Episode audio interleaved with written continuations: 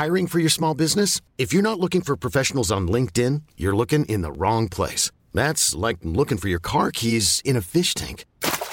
LinkedIn helps you hire professionals you can't find anywhere else, even those who aren't actively searching for a new job but might be open to the perfect role. In a given month, over 70% of LinkedIn users don't even visit other leading job sites. So start looking in the right place. With LinkedIn, you can hire professionals like a professional. Post your free job on linkedin.com slash achieve today. Hold up. What was that? Boring. No flavor. That was as bad as those leftovers you ate all week. Keke Palmer here, and it's time to say hello to something fresh and guilt-free. Hello Fresh. Jazz up dinner with pecan-crusted chicken or garlic butter shrimp scampi. Now that's music to my mouth. Hello Fresh. Let's get this dinner party started. Discover all the delicious possibilities at hellofresh.com.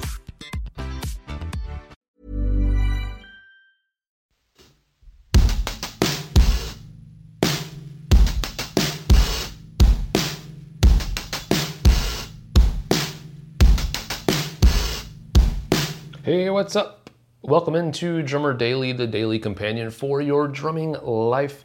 My name is Daniel Hadaway, aka the Drum Coach, and I am so happy that you're here again for another fantastic little talk about drumming.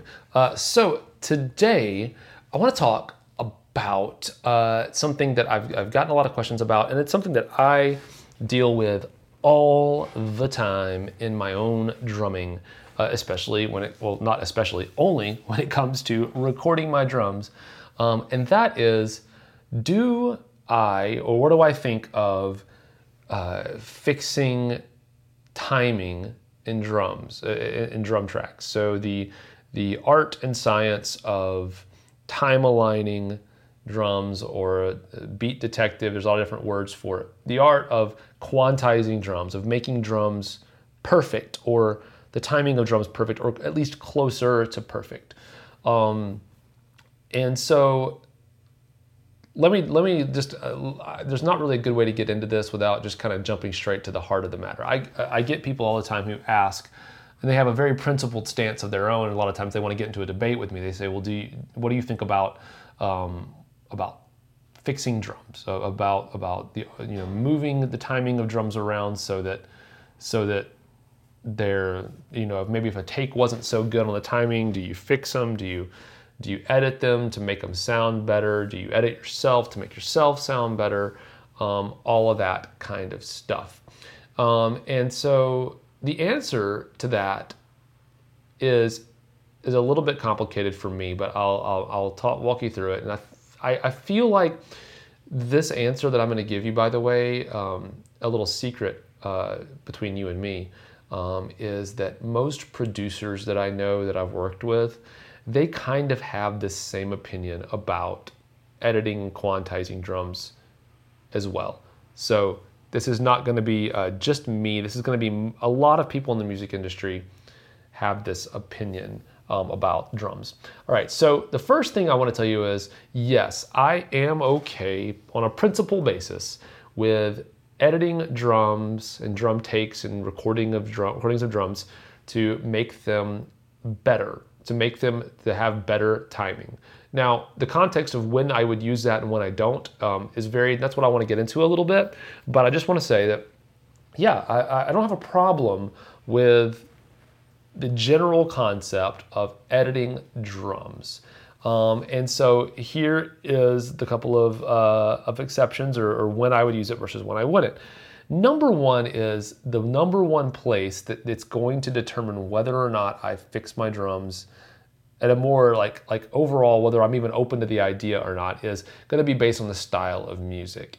Um, if it is if I've if I've recorded my own drums and it is for a um, like a real organic kind of like singer songwriter rootsy type you know old school kind of vibe. Um, and i would of course talk with the artist or if there's a producer i'm working with about this if i'm doing remote sessions um, to make sure to find out about this. But um, if it's that kind of stuff i would i would tend to stay away from fixing the timing of drums. Um, the reason why is um, is, you know, that kind of music kind of lends itself to hearing a little bit more of the human element. Um, there's a lot of people who um, are like, no, you don't fix anything. It's not, you're, you're ruining the integrity of the music. Um, and, I, and, I, and I actually agree with that if you're talking about this kind of music. If there's a real organic type of music, there's not a lot of like, there's not any like programmed uh, synthesizer parts or anything like that. Um, you know, or like a lot of like drum loops and things like that um, that are kind of like up there in level as far as volume level, the same volume as as regular drums. Then like um, if there's none of that going on, then like I would I would tend to leave a drum track the way it is. Now the only exception to that is um, there's a couple of exceptions to that even within that kind of that kind of uh, song style. One is I never want to if I have some kind of inspired there's some kind of feel or some kind of thing I can't like put my finger on an intangible thing about a certain take that I've done recording for a song and it's just got something magic about it. But then there's one little spot that like is iffy on the timing and I really wish I could have it back. And I am not sitting there, I didn't catch it when I was recording it for some reason. If I was the person running the session and I don't and I can't go back and record it again and make it sound exactly the same, then I definitely would not um, you know, I might actually fix it in that context. Um, the other reason is, um, again, if there's something magic about it, I can't record it, I can't re-record it, um, or if just maybe like uh, you know uh, somebody else. Um, sometimes like I'll record and there'll be one there'll be one. Um, I'm trying to think of how to describe this. Uh, the, the, if I'm tracking and let's say like there was a guitar part, but we like turned the guitar part really like down really low, and it was just like me and like the bass player, or like me and just the bass track that I'm listening to mostly for my cues as far as feel and timing, and then we like down the road again. This will be after the fact where I can't change my playing and I can't overdub a, a new drum fill or something, whatever it is. Um, another player might have made a mistake, but then in context, it doesn't make that player sound like they made a mistake. It actually makes me sound like I made a mistake.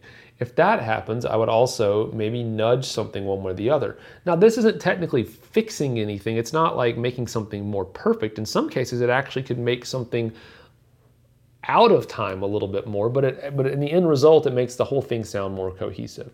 Uh, so in those contexts, um, I might be willing to adjust things. But again, that's only if I can't go back and record something real that makes it um, that, that that works better. That's always my preference in these situations is to go back and re-record it if I can, or pick from a different take or whatever else it takes. All right, so that's one thing. That's when I would not use it, um, or if someone specifically asked me not to.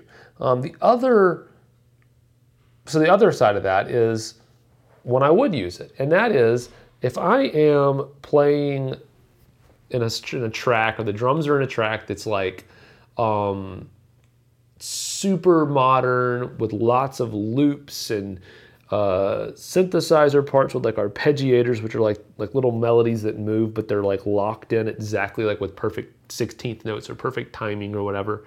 Um, even if, and this is this is definitely something that I've worked with producers who do this too, even if I have the most killer take and have played the most perfect or as close to perfect as possible, there are still going to be minor things that don't line up exactly right.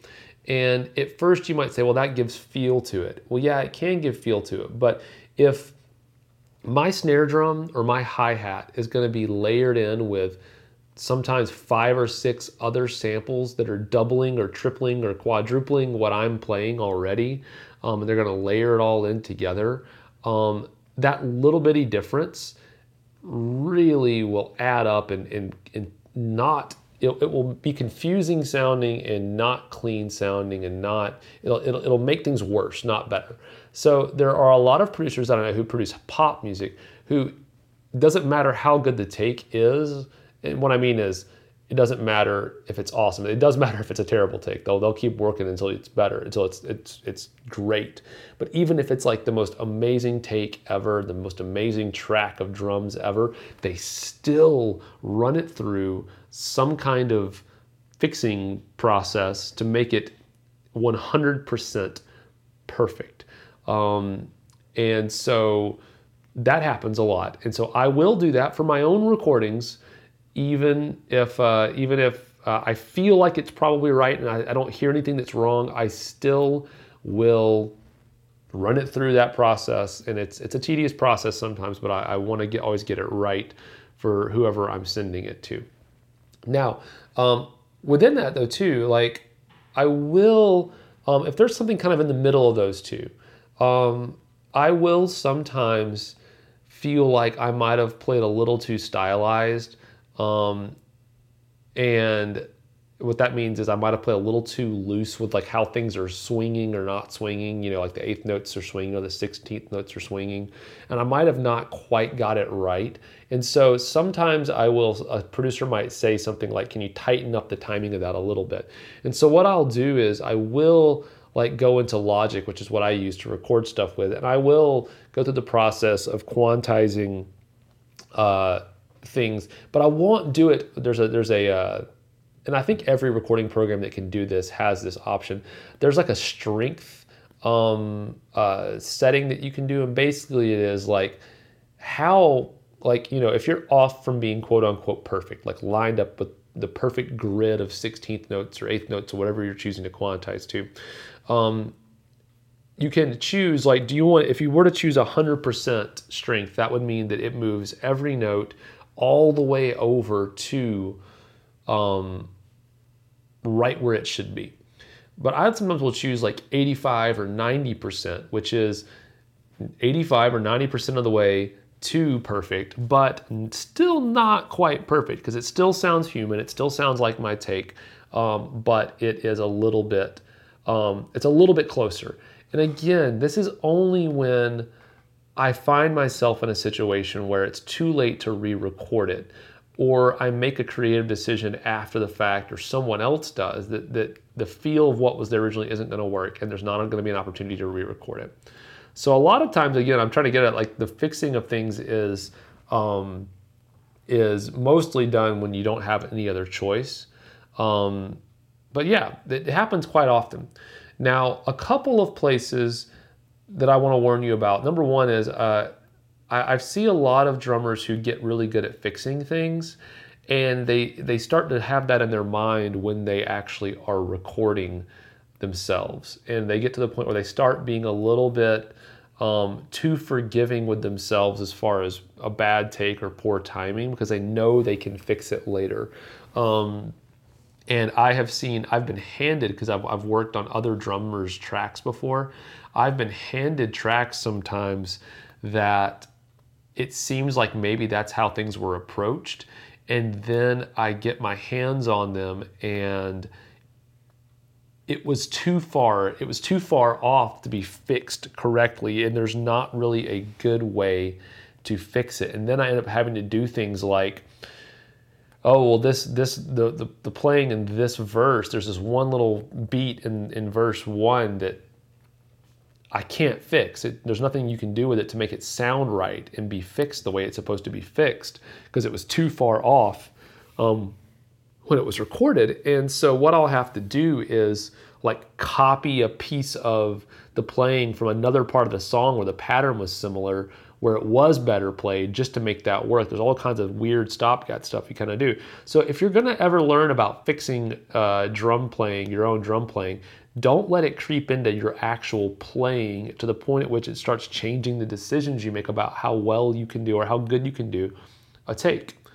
Um, the other thing that I would encourage you to do is not to ever use fixing your drums as a means for being dishonest about your own playing. Uh, that would be like the worst thing. If you're like putting a video up as like an audition for somebody, or like you're playing a solo drum cover or something that you want to like show how your playing is because you hope you're hoping to like raise your profile or make people understand how good of a drummer you are.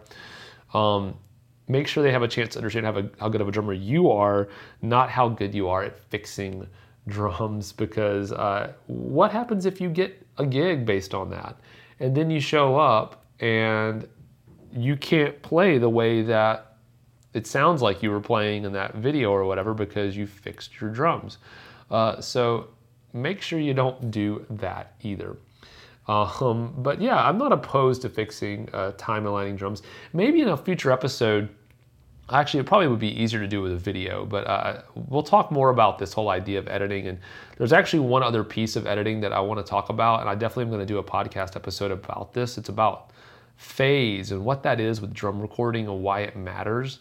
Um, and what it sounds like when things are in phase versus not, and, and that will be a good illustration for uh, why you should care about it um, because if you if you get it wrong, it, it can make your drums sound terrible. Um, so anyway, um, that is all I've got for you today. Thanks for joining me here on Drummer Daily. We will talk again very soon. Bye for now.